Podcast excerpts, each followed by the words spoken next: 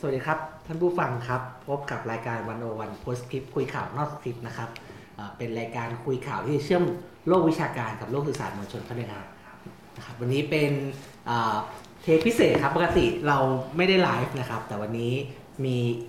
อีเวนต์พิเศษจริง ๆ ก็คือเป็นวันนี้วันที่ 24 มกราคม 2567 นะครับ ก็มีการตัดสินของสารรัฐธรรมนูญอ่าคดีหุ้นไอทีวีครับครับ ของคุณพิธาลิมเจริญรัตน์ก็ คิดว่าหลายคนก็คงรู้ผลแล้ว อืม ก็เอ่อโอ้ยลืมแนะนำครับผมก็มันกันเองครับกันเองนะครับก็ผมก็อยู่กับเอ่อพี่วิสุทธิ์คมวัชรพงศ์แล้วก็สวัอาสดีจารครับย์พันธ์นกสุนสวัสดีค่ะครับสวัสดีครับ สวัสดีครับ สวัสดีครับ สวัสดีค่ะครับ ก็เอ่อวันนี้นะครับศาลตัดสินนะครับ ก็ถ้าให้สรุปเนี่ยคิดว่ามี 3 ประเด็นครับง่ายๆนะครับ ก็คือศาลบอกว่า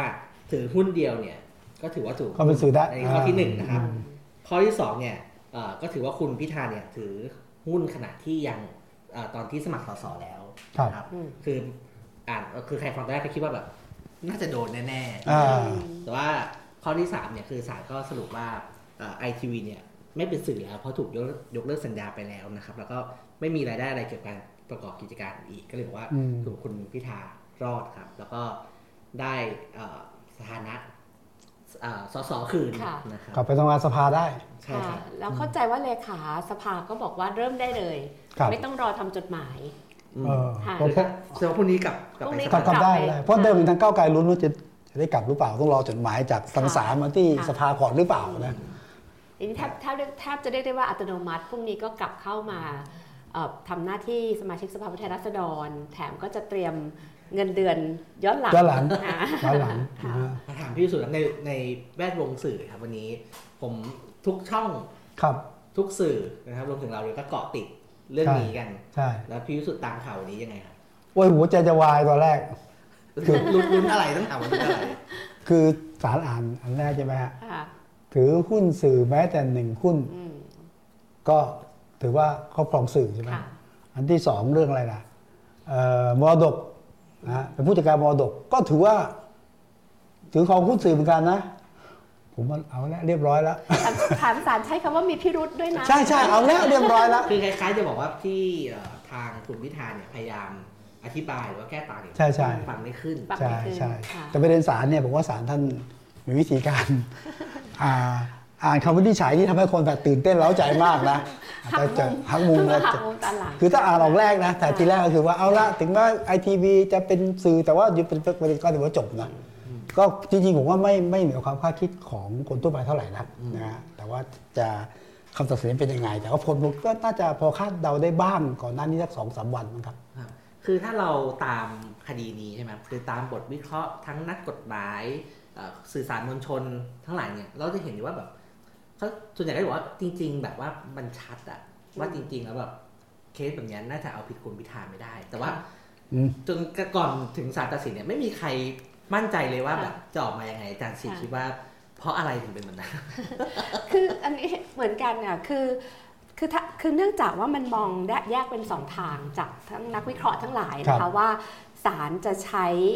เอ่อหลักฐานตามกฎหมายที่เรียกว่าเป็นอาจบางคนอาจจะใช้คำว่าเป็นเอ่อนิติร้นเกิน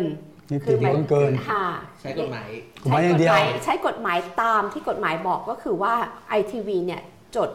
อ่าบริคลสนธิครับในฐานะเป็นเป็นสื่อเป็นสื่อ ซึ่งอันเนี้ยข้อข้อเท็จจริงตรงเนี้ยมันยังมีอยู่อ่าอันนี้ก็คือพูดว่าใช้คำว่านินิติศาสตร์ร้นเกิน ก็คือว่ามองว่าอะก็ในเมื่อจดก็ยังยังเป็นอยู่ยังไม่ได้ยกเลิกอ่าอ่าดังนั้นถ้าเกิดจะออกมาหน้านี้เนี่ยเราก็อาจจะไม่แปลกใจ โดยอะไรคะท่วงท่าของสารรัฐธรรมนูญในอดีตนะคะแต่ตามข้อเท็จจริงจริงๆเนี่ยเราก็ทราบอยู่ว่าไอทีวีไม่ได้เป็นสื่อครับหมายถึงว่าหยุดปฏิบัติหน้าที่เป็นสื่อแล้วมันเหมือนคำพูดเล่นนะเปิด วันนี้มีคนบอกว่าจะจะดูจะว่าเปิดดูถ่ายทอดเอ่อคำตัดสินของศาลทางไอทีอ่าได้ช่องไหนค่ะเออว่านะทีนี้ไอ้ข้อเท็จจริงตรงเนี้ยก็คือเอ่อศาลใช้เหตุผลครับตาม ความเป็นจริงที่มันเกิดขึ้นอ่าอ่าซึ่งเราก็ไม่แน่ใจว่าศาลจะใช้ข้อที่1กับข้อที่2นะคะซึ่งเอ่อพูดจริง ๆ แล้วเนี่ยพอศาลใช้แบบนี้เนี่ยก็กลายเป็นเรื่องที่ดีว่าศาลก็ตัดสินบนบนข้อเท็จจริงที่ปรากฏว่า โดยศาลก็สรุปว่าไอทีวีณวันนี้เนี่ยไม่ได้เป็นสื่อครับด้วยเหตุผล 2 ประการ ประการแรกก็คือว่าไม่ได้มีรายได้อ่าอ่าจากการเป็นสื่อนะคะเอ่อก็ดูจากเอ่อ แถลงการรายได้นะครัคะบแล้วก็ประท่านประธานคิมก็บอกว่าไม่ได้มีรายได้จากการเป็นสื่อครับอันนี้คือเป็นข้อที่หนึ่งข้อที่สองก็คือว่าไม่ได้มีใบอนุญาตอ่าเป็นสื่ออเนื่องจากจริงๆแล้วศาลเนี่ยย้อนหลังกลับไปตั้งแต่วันที่ 7 มีนาคม 2550 ซึ่งตอนนั้นเนี่ยสำนักงานปลัดกระทรวงสำนักงานปลัดสำนักนายกรัฐมนตรีครับนะคะเป็นคนที่เอ่อเพิกถอนใบอนุญาอนุญาตตเป็นสื่อของ ITV ดังนั้นอันนี้ก็คือศาลใช้เป็นเหตุผลว่า ITV ณวันนี้ไม่ได้เป็นสื่ออ่าครับซึ่งก็เป็นเหตุผลที่น่าสนใจ แต่ที่ที่น่าสนใจไปกว่านั้นเนี่ยเอ่อก็คือว่าคำวินิจฉัยอันเนี้ยถ้ามองในแง่ทางการเมือง มันก็คือเป็นการรับรองเออคำสั่งของสำนักงานปลัดกระทรวงสำนักงานสำสำสปนนะคะสำนักงานปลัดสำนักนายก นะเพราะว่าจริงๆ แล้วเหตุการณ์อันเนี้ยมันคือ 2550 เกิดขึ้นหลังรัฐประหาร 2549 นะครับที่มีการเถียงกันว่า ITV เอ่อเอ่อมีปัญหาครอบงำเอ่อความคิดเห็นใช่ไหมคะโดยเฉพาะอย่างยิ่งก็คือเออถูกซื้อหุ้นเนี่ยถูกซื้อโดยเอ่อตระกูลชินวัตรครับนะคะอันนั้นก็คือสำนักงานประสำนักนายกก็เลยมีมติเอ่อเพิกถอนอืมใบอนุญาตตรงนี้ไม่ให้เป็นสื่ออมแล้วก็เป็นการรับรองเออ คำสั่งนี้ของสปนด้วยอืมถ้าไม่รับรองเนี่ยไอทีวีจะฟ้องได้นะว่ามาถอนเขาทำไมนะครัคะบดังนั้นอันในมองในแง่นี้ก็จะเป็นเรียกว่าเป็นในเส้นเส้นทางเดียวกัน แต่ประเด็นที่สองที่มันน่าสนใจเนี่ยก็คือว่าคำวินิจฉัยวันนี้ของสารรัฐธรรมนูญเนี่ย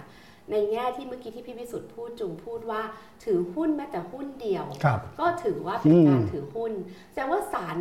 รัฐธรรมนูญวันนี้ไม่ได้ให้ความสำคัญกับคำว่าครอบงำอืมความคิดเห็นหรือไม่ไม่ได้เอาประเด็นนี้มาเลย ซึ่งตรงเนี้ยต่างจากคำวินิจฉัยของศาลฎีกาแผนกคดีเลือกตั้งครับซึ่งเคยวินิจฉัยไว้น่าจะประมาณปีที่แล้วนะคะ คดีคุณชันชัย อิสระเสนารักษ์อ่าประชาธิปัตย์นะครัคะบซึ่งคดีนั้นเนี่ยเอ่อศาลฎีกาแผนกเลือกตั้ง บอกว่าการถือหุ้น 200 หุ้นของ AIS น้อยเกินไป ที่จะมีอำนาจในการครที่อบจะมีงำในการครอบงำคือเอาประเด็นครอบงำมาเป็นคำวินิจฉัยว่าไม่ผิดอืมแต่สารรัฐธรรมนูญวันนี้ไม่ได้สนใจประเด็นครอบงำเลยครับและตอกย้ำในทางตรงข้ามตอกย้ำว่า แม้จะถือหุ้นเดียว ก็ถือว่าเป็นเป็นการถือถือหุ้นว่าถือหุ้นสื่อแล้ว ถือว่าถือหุ้นสื่อแล้ว ซึ่งตรงเนี้ยเท่ากับว่าสารรัฐธรรมนูญวางกรอบการวินิจฉัยเอาไว้สำหรับคดีอื่น ๆ เพราะอย่าลืมว่าคำวินิจฉัยของสารรัฐธรรมนูญถือว่าเป็นที่สิ้นสุด และมีผลผูกพันองค์กรอื่น ทุกองค์กรเลยใช่ไหมทุกองค์กรแต่ว่าคำตัดสินของศาลรัฐธรรมนูญเนี่ยค่ะก็คืออ่าที่มันขัดกับศาลแผ่นอ่าศาลศาลฎีฎีกากาเนี่ยก็คือให้ยึดศาลรัฐธรรมนูญเป็นหลัก ก็อันนี้ก็ต้องอยู่ที่คนจะตีความแหละอืมแต่ถ้าสมมุติว่าใครก็ตามในอนาคตจะสมัครเลือกตั้งครับถือหุ้นเดียว ก็ไม่ได้ก็ไม่ได้เออเพราะว่าในประเด็นนี้ถึงเน้นว่าสารรัฐธรรมนูญไม่ได้สนใจว่าครอบงำหรือไม่ครอบงครับำสารรัฐธรรมนูญสนใจว่า คุณถือหรือเปล่า คุณถือหรือเปล่า อันเนี้ยก็คือถ้าจะบอกในแง่หนึ่งก็คือสารใช้ตัวบท เป็นหลักเป็นหลัก เป็นหลัก ไม่ได้ใช้เจตนารมณ์เหมือนสารดีกาแผนกเลือกตั้ง สารดีกาแผนกเลือกตั้งเนี่ยใช้เจตนารมณ์ของรัฐธรรมนูญว่าครับอะต่อให้ถือแต่มันน้อยเกินไปคุณครอบงำไม่ได้ นี่คือความแตกต่าง นี่คือความแตกก็จริงต่างถ้าดูอย่างกรณีคุณพิธาเนี่ยหุ้นที่ถือนี่ไม่ถึงหนึ่งเปอร์เซ็นต์นะศูนย์จุดศูนย์จุดใช่ไหมสามแปดมันก็เออถ้าถ้าถ้าไม่มีข้อหลังก็คือค่ะว่า คุณก็ถือหุ้นสื่อก่อนจะลงสมัครรับเลือกตั้งนะ อืมอ่าอืมซึ่งถ้าถ้าเกิด ITV เนี่ยเกิดถูกวินิจฉัยว่าเป็นสื่อปุ๊บ อันเนี้ยคุณพิธาก็จะเรีผิยดบร้เพอยราะว่าเรียบร้อยไม่ได้มองว่าจะถือหุ้นมากน้อยแค่ใช่ไหนใช่ใช่คือประเด็นเรื่องการถือหุ้นสื่อเนี่ยเดิมเขาวางหลักไว้เพื่อไม่ให้ใช้สื่อเนี่ยเออใช้ประโยชน์ค่ะทางการเมือง อันนั้นแต่ว่าคือตามเจตนาการรเดินมณ์แต่ว่าจริงๆทุกวันนี้มันก็ยากนะครับว่ามันยากนะสมมติว่าใช่อะสมมติว่ามีอ่านักการเมืองบางคนเนี่ยมี Facebook ใช่ไหมแล้วคนตามแบบเป็นล้านอย่างเงี้ยอืมก็ ถือว่าเป็นเป็นสื่อไหมอะไรก็อันนี้เรื่องนี้ก็แบบก็ก็คุยกันเยอะใช่ไหมครับจริงๆนี่ต้องฝากไมันรู้ใครนะมันต้องต้องต้องคิดใหม่ว่าระบบเปลี่ยนใช่ไหมอาจารย์ค่ะเพราะเมื่อก่อนใครครอบงำสื่อครอบครองสื่อเอาวิทยุโทรทัศน์หนังสือพิมพ์เรียบร้อยแล้วค่ะกำหนดอเจนดาของประเทศได้มันเปลี่ยนแล้วไงอืมแต่แต่ก็ยังเอามาใช้ ซึ่งผมไม่รู้ว่าคือถ้าถ้าพูดโดยรวมเนี่ยครับมาตราอันนี้คืออ่ามาตรามาตรานี้ในรัฐธรรมนูญเนี่ยควรจะ ถูกถูกยกเลิกอ่าไปนะคะก็ก็คือ 93 98อืมนะคะวรรคสามเนี่ยควรจะอยู่ถูกถูกยกเลิกไป คือประการที่หนึ่งก็คือว่าทุกวันนี้นักการเมืองทุกคนมีสื่อในมือของตัวเองอยู่แล้ว Facebook Twitter Instagram ประชาชนทุกคนก็มีสื่อ นั่นก็คืออันที่หนึ่งดังนั้นเอ่อการสื่อสารโดยตรงแล้วก็สองทางเนี่ยมันเกิดขึ้นอยู่แล้วใช่ดังนั้นเอ่อรัฐธรรมนูญมาตรานี้เนี่ยถือว่าล้าหลัง ประการที่ 2 ในข้อเท็จจริงเนี่ยต้องบอกเลยว่ามีนักการเมืองบางคนเป็นเครื่ ที่องมืคอรอบครัวอ่าเป็นเจ้าอ่าเป็นเจ้าของสื่ออย่างชัดเจนครับแต่ว่าไม่ได้อยู่ในชื่อของตัวเองเออเอออันนี่เห็นชัดเห็นใช่ไหมชัดคะ เราไม่ต้องพูดเดี๋ยวเราถูกฟ้อง แต่ว่าอันนี้คือข้อเท็จจริงที่มันเกิดขึ้น แล้วกฎหมายก็ไม่สามารถเอื้อมไปจัดการได้ อันนี้ก็ถือเกิดเรียกว่าไม่มีมาตรฐานนะคะประการที่ 3 เอาเข้าจริงๆเนี่ยเวลาเราพูดถึงการครอบงำสื่อเนี่ยไม่จำเป็นต้องเป็นเจ้าของ บางทีคุณเป็นบรรณาธิการอืมคุณเป็น โปรดิวเซอร์รายการนั้นเนี่ยคุณก็สามารถเอ่ออะไรคะกำหนดวาระนะคะหรือเอ่อเอาใช้อคติส่วนตัวได้ ดังนั้นทั้ง 3 ข้อเนี้ยมันทำให้เอ่อรัฐธรรมนูญข้อในมาตรานี้เนี่ยไม่ไม่ทันต่อสถานการณ์และไม่สอดคล้องกับความเป็นจริงถามอาจารย์ไปต่ออีกนิดนึงครับ แล้วจริงๆแล้วแบบอย่างในต่างประเทศเนี่ยครับเขาวางหลักเรื่องพวกนี้ไว้ยังไงโดยเฉพาะถ้าถือว่าแบบ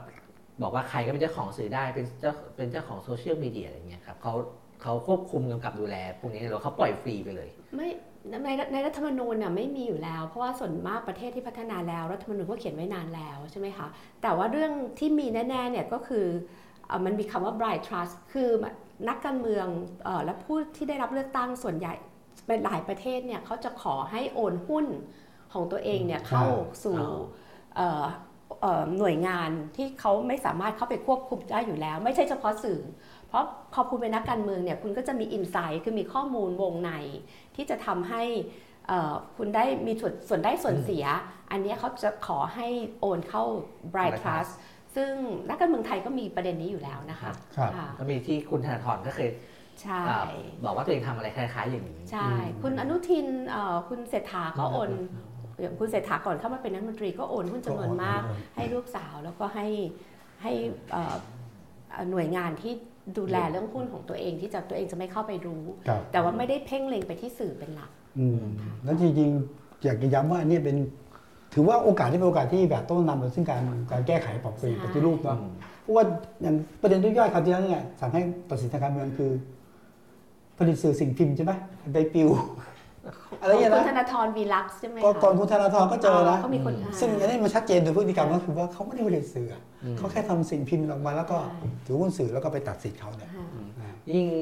คดีหุ้นไอวีเนี่ยคือระหว่างทางมันก็มีดราม่าเยอะครับนะเพราะมันเกิดขึ้นเอ่อตอนที่อยู่ในกระบวนการเอ่อจัดตั้งรัฐบาลด้วยที่ตอนนั้นจะโหวตคุณพิธาอ่าเป็นนายกไหมคือศาลก็มีคำสั่งให้อยู่ปฏิบัติหน้าที่ตอนนั้นใช่ไหมอืมแล้วก็หลังจากนั้นก็มีดราม่าเรื่องเอ่อ การประชุมเพื่อถือผู้ถือหุ้นซึ่งครับ พี่แยนถัปนีเนี่ยก็ไปอันนี้ขุดมาเมื่อคือสตอรี่เนี่ยมันยาวครับ แล้ววันนี้ก็มาถึงจุดที่สุดทีนี้ ผมแต่แต่แทรกนิดนึงอะผมผมผมเองผมสุผมผมเอ่อเห็นคำวินิจฉัยของสารรัฐธรรมนูญอันนี้ชอบนะ แม้ไอทีวีจะชนะคดี ก็ไม่ได้หมายความว่าจะได้คืนคลื่นความถี่กลับมาเป็นสื่ออือีกมอืม อันนี้ผมว่าเป็นการตอกย้ำนะว่าค่ะ เฮ้ยที่สุดแล้วความเป็นสื่อ สื่อมวลชนไอทีวีไม่มีละอืมถึงกลับมาคุณก็ไม่มีคลื่นละคืออันนี้นะคะเป็นการรับรองเอ่อคำสั่งของของสองสสปปนนครับค่ะครับ คือผมก็ตอนที่สารสินผมก็แชทคุยกับอาจารย์เข็มทองวันนี้วันนี้ไม่อยู่กับเรา คือก็ก็คุยกันว่าคือก็คิดคล้าย ๆ กันว่าจริง ๆ ในคดีที่จริง ๆ แล้ว เขาก็แซวกันใช่ไหมครับว่าสังคมไทยเนี่ยต้องให้สารรัฐธรรมนูญเป็นคนมาบอกว่าไอทีวีเนี่ยยังเป็นสื่ออยู่ไหมอืมครับในทางหนึ่งในแง่หนึ่งเนี่ยมันก็ เสียทรัพยากรเยอะเหมือนกันนะครับ ว่าเอาเอาเฉพาะแค่วันเนี้ยไหนแต่ละสื่อจะต้องแบบทำข่าวเนี่ยเราก็ต้องมาคุยกันสัมภาษณ์คือสังคม ใช้ทรัพยากรเยอะมากในการแบบถกเถียงกันเรื่องพวกเนี้ยแล้วก็แบบว่า พอมาลงท้ายแบบที่เอ่อหลายแบบที่หลายคนบอกเองว่าเออจริง ๆ มันก็ชัดเจนอยู่ว่ามันควรจะตัดสินอะไรอย่างเงี้ยก็ คือมันมันก็อธิบายยากอะว่าทำไมเราต้องมาเสียเวลากับเรื่องนี้ด้วยอะไรเงี้ยเอ่อถ้าพูดถึง ต้นตอของปัญหาเนี่ยก็คือจะจะบอกจะชี้ไปที่รัฐธรรมนูญอืมเพราะรัฐธรรมนูญเนี่ยก็ถูกเขียนมาด้วยข้ออ้างว่าเป็นรัฐธรรมนูญปราบโกงอ่าค่ะแล้วเราก็จะเห็นว่าที่ผ่านมาเนี่ยรัฐธรรมนูญก็ถูกใช้เป็นเครื่องมือสำหรับเอ่ออาจจะกำจัดคู่แข่งทางการเมือง ชะลอทิศทางทางการเมืองเอิ่มแล้วในที่สุดครั้งนี้ก็พิสูจน์อีกครั้งหนึ่งอะค่ะว่ามันก็ส่งผลทั้งในเชิงอะการสูญเสียทรัพยากร แล้วเอาพูดในแง่หนึ่งเอ่อสำหรับคุณพิธาก็สูญเสียโอกาสนะคะครับอืมก็ก็นั่นคือเหตุผลที่ทำไมเราควรจะต้องมีรัฐธรรมนูญฉบับใหม่เดี๋ยวจะพูดแบบนี้แล้วทีนี้คิดว่าคำตัดสินเนี้ยมันจะส่งผลอะไรในทางการเมืองไหมครับหมายว่าคือคุณพิธาคุณพิธากลับเข้าไปในสภาแล้ว แล้วยังไงต่ออ่าก็ เข้าใจเท่าที่ฟังเนี่ยเดือนเดือนเดือนเมษาพักก้าวไกลเขาก็จะมีการประชุมใหญ่ครับอีกครั้งหนึ่งเลือกหัวหน้าพักคุณพิธาก็จะกลับมาพิธาก็จะกลับมาอ่าอันนี้ค่อนข้างมั่นใจอ่าครับชัยธวัฒน์ก็ไปเป็นเลขาเหมือนเดิมนี่นะก็น่าจะเป็นแบบนั้นเข้าใจได้อยู่ค่ะครับแล้วพี่พี่วิสุทธิ์ครับมองยังไง ก็คุณพิธากลับมาก็เป็นสสแล้วก็คงชัดเจนผมว่าเอ่ออันอันแรกก็คือ ได้เงินเดือนคืนเนาะได้ย้อนหลังด้วยใช่ใช่ใช่ใช่เงินเดือนย้อนหลังคืนอ๋อนะแสดงว่าตอนที่อยู่ปฏิบัติหน้าที่นี้คือเขาไม่จ่ายเงินเดือนด้วยใช่ไหมไม่ใช่เขาไม่จ่ายไงแล้วนี่ก็ได้คืนละอันเนี้ยที่สองก็คือว่าโอเค เป็นหัวหน้าพักอันที่สามผมคิดว่าไอ้นี่ผมไม่มั่นใจกับของผู้จ่ายนะค่ะผู้นำฝ่ายค้านในสภาต้องเปลี่ยนไหมคืออันเนี้ยเออคิดเหมือนกัน แต่ว่าตำแหน่งผู้นำฝ่ายค้านเนี่ยเป็นเป็นโดยตำแหน่งอืมคือหัวหน้าพักใช่ครับค่ะนี่ถ้าเกิดเปลี่ยนจากจะต้องเปลี่ยนจาก คุณชัยธวัฒน์เป็นต้องคุณเปลี่พิยนธาก็ต้องเปลี่ยนต้ใช่องไหมเปลี่ยนเพราะเป็นเพราะเป็นโดยตำแหน่งอือืมมนี้เพราะว่าไม่ได้ให้ไม่ได้ให้คุณชัยธวัฒน์ในฐานะที่คุณชัยธวัฒน์เป็นคุณชัยธวัฒน์แต่ตำแหน่งเนี้ยเป็นเพราะว่าคุณชัยธวัฒน์เป็นหัวหน้าพักอ่านี่ถ้าคุณพิธาขึ้นมาก็ต้องแบบเข้าสู่กระบวนการนำเสนอชื่อ แล้วก็โปรดเกล้าใหม่ตาคิดมว่าจะต้องเป็นแบบใช่ต้องเป็นอย่างนั้นค่ะแล้วผมคิดว่าอีกอันหนึ่งก็คือว่าคุณพิธามีความชอบธรรมมากขึ้นนะ คือทุกวันนี้เป็นข้างนอกสภานะถูกไหมทุกวันนี้ไปเวลาเหมือนกันพิธาที่ปรึกษาที่ปรึกษา แต่ตอนนี้เป็นในนามของค่ะสสแล้วก็มีความชอบธรรมในแง่ในแง่ของการแน่ยอมนรัอบนนะแน่นอนแล้วที่ผมเห็นภาพอันหนึ่งคือต่อไปนี้เด็กคือคักมากขึ้นนะอืมจะมีสีสันจะมีสีส้ม จะมีบรรดาคนกองเชียร์จะมีการเลสเป็นปัญหาหรือว่าอะไรผมว่ามันมันมีไงช่วงคุณพิธามันอืมมันหายไป หายไปเพราะว่าแต่บรรยากาศไม่เอื้อในเพราะว่าขอโทษนะคุณคุณต๋อมชัยวัฒน์ก็ไม่ใช่สไตล์นั้นไง นั้นไอ้ไอ้ความคึกคักสีสันมันจะกลับมา แล้วต้องดูว่าตกลงการนำพิธาในในฝ่ายค้านเนี่ยพิธากับพิธาที่ปัดเนี่ยนะจะทำงานเข้ากันได้หรือเปล่าแต่แต่แง่หนึ่งขอเสริม คือแน่นอนว่าพอคุณพิธากลับมาเนี่ยพลวัตของพรรคก้าวไกลนาน่าจะกลับมาคือคักครับแต่ในอีกแง่หนึ่งเนี่ยช่วงที่ไม่มีคุณพิธาปรากฏว่าก้าวไกลก็ผลิตเอ่อนักอะไรก็ตัวแทนในสภา ที่ทำหน้าที่ตรวจสอบที่ทำหน้าที่ครัอบภิปรายได้ได้ดีทีเดียวอืมครับค่ะครับ คือไอ้ส่วนตัวแล้วกันนะครับ ไม่ใช่ไม่ได้พูดแทนทั้งสองคือคือปีที่แล้วเนี่ยตอนที่วันวันจัดที่สุดแห่งปีเนี่ยเราก็แซวแซวว่าแบบมีดาราดาวรุ่งแห่งปีนะครับว่าเป็นคุณเราก็เลือกเป็นคุณพิธาครับเพราะว่าหลังๆเนี่ยรู้สึกว่าคุณพิธาเนี่ยไปออกหน้าสื่อบันเทิงเยอะกว่าหน้าข่าวการเมืองแล้วผมว่าก็เห็นด้วยกับพี่สุว่าก็ดีเหมือนกันก็คือกลับมาสู่การเมืองอืมนะครับเพราะจริงๆเอ่อ การที่มีคุณพิธากลับเข้าสู่การเมืองในระบบเนี่ยผมว่าคนได้ประโยชน์นะแบบว่าคือเขาก็เป็นคนที่เอ่อสื่อสารได้เก่งอืมเวลาพิปรายอะไรพวกเนี้ยครับก็ก็น่าจะมีประโยชน์ แล้วก็การเมืองมันจะได้เดินไปข้างหน้าด้วย คือการเมืองผมคิดว่าโอเค ประเด็นเนื้อหามันต้องมีนะ แต่ว่าการเมืองไทยก็ต้องมีแบบ มีความเป็นดาวจรัสแสงมีความเป็นดารา ความเป็นคนดังมันต้องมีนะต้องมีนะ สิ่งนั้นแหละที่คุณพิธามีไง แต่ก้าวไกลไม่มี แต่สำคัญคือมีต้องไม่ลืมประเด็นให้การขับใช่เคลื่อนต้เนื้อองหาต้องไม่ให้มากรบใช่ต้องไม่ไม่มากบต้องไม่ให้ดราม่ามากรบสาระค่ะใช่แล้วผมก็อยากเห็นผมก็อยากเห็นเหมือนกันว่า ต่อไปก็เป็นคุณเศรษฐาทำนโยบายใช่ไหมครับว่าเป็นคุณพิธาอะอะไรนะอะไรนะคุณเศรษฐาเป็นคนพูดแล้วเขาทำนโยบายคุณพิธาเนี่ยก็จะได้ออกมาวิจารณ์ที่ผ่านมาไม่ได้ค่อยได้ยินเสียงมันมั่นใจเหรอคุณผมไม่ค่อยมั่นใจทำไมอะครับก็คุณจากทำให้ผมไม่ค่อยมั่นใจ เป็นนายกรัฐมนตรีเอออยู่ครับครับแต่ทีนี้ในคำตัดสินของสารรัฐธรรมนูญคือในวงวิชาการเขาก็มีการแซวๆกันนิดหน่อยเขาบอกว่าแต่อาจารย์นักรินทร์เมตรัตน์นะครับ ก็เป็นอ๋อหนึ่งเสียงว่าที่ประธานสารรัฐธรรมนูญเป็นเสียงข้างน้อยเสียงคข้ารับงน้อยวันนี้แปดต่อหนึ่งใช่ไหมค่ะก็ก็คือจริงๆอาจารย์ก็เป็นคนที่ลูกศิษย์ลูกหาเยอะผมก็เป็นลูกศิษย์ทางอ้อมก็คืออ่านอ่านหนังสือในช่วงที่อาจารย์ยังอยู่ที่มหาลัยค่ะก็ก็เห็นเขาแซวๆกันก็ก็สนุกดีครับ แต่ทีนี้มันยังมีอีกคดีหนึ่งครับ ที่ว่ากันว่าจะสำคัญกว่าคดีนี้อีกก็ที่คือได้พูดได้พูดได้วันพุธหน้านะครับ คือเขานัดพุธต่อเนื่องเลยสามตั้งแต่พุทธศักดิ์สยามมาก่อนนะครับอ่าเออพุทธใช่ไอทีวีแล้วก็พุทธหน้าก็เรื่องเนี้ยค่ะล้มล้างการปกครองล้มล้างการปกครองแก้ไขนะครับมาก็ตราคือสองหนึ่งหนึ่งสหอนึ่งงสองอาจารย์มองยังไงครับ ที่จริงก็มองเหมือนคดีเนี้ยว่าโดยหลักการคิดว่าอะอย่างนี้คือเอ่อคำร้องเนี่ย ให้คำร้องเนี่ยมันไปไกลที่สุดแค่ ถ้าการกระทำนี้ผิดรัฐธรรมนูญ คือพูดง่ายๆ ว่าล้มล้างการปกครองระบอบประชาธิปไตยก็คือรัฐธรรมนูญมาตรา 49วรรคหนึ่งเนี่ยนะคะ ก็คือคำร้องให้หยุดแค่หยุดการกระทำนะคะ ดังนั้นเอ่อมันก็ออกได้เป็นว่าให้หยุดการกระทำหรือไม่นะคะหรืออันที่ 2 ก็คือมองโดยหลักการ ว่าอันเนี้ยการแก้มาตรา112 ก็คือเป็นการแก้พระราชบัญญัติอืม ว่าด้วยเอ่อกฎหมายหนึ่งนะคะกฎหมายอาญากฎหมายอาญาฉบับหนึ่งเป็นกฎหมายอาใช่ไญาฉบับหนึ่งอ่าซึ่งก็เป็นอำนาจของฝ่ายนิติบัญญัติอยู่แล้วครับนะคะไอ้ยุคหนึ่งยุคหนึ่งก็เคยมีการแก้ใช่ไหมมันหนึ่มีงการสองแก้อะแต่มันเป็นการแก้ในช่วงรัฐประหารออกคอสชนั่นมีอำนาจในการแก้ค่ะใช่มันมันมันมันไม่ได้ถูกแก้ในกระบวนการนิติครับบัญญัติไม่ได้แก้ในสภาเอ่อถ้าศาลมองว่าศาลรัฐธรรมนูญเกิดมองว่า เกิดวินิจฉัยว่าเอ่อ การแก้ไปล้มล้างจริงๆเนี่ยก็คือให้หยุดการกระทำนั่นคืออันแรกไม่ได้โดยโดยคำวินิจฉัยเองจะไม่ได้นำไปสู่การยุบพักทันที ต้องต้องทำความเข้าใจแบบครันี้บก่อนผมนะคะแต่ว่าที่ยื่นคือว่าขอหยุดการกระทขอให้หยุดการกระทำำนั้นวันพุธหน้าจะไม่มีคำว่ายุบพักจะไม่มีคำว่าจากยุบศาลรัพัฐกธรรมนูญค่ะ ยกเว้นว่าศาลมองว่าการกระทำอันเนี้ยเนี่ยให้หยุดการกระทำมันก็จะนำมาสู่การร้องอีกอีกขั้นตอนหนึ่ง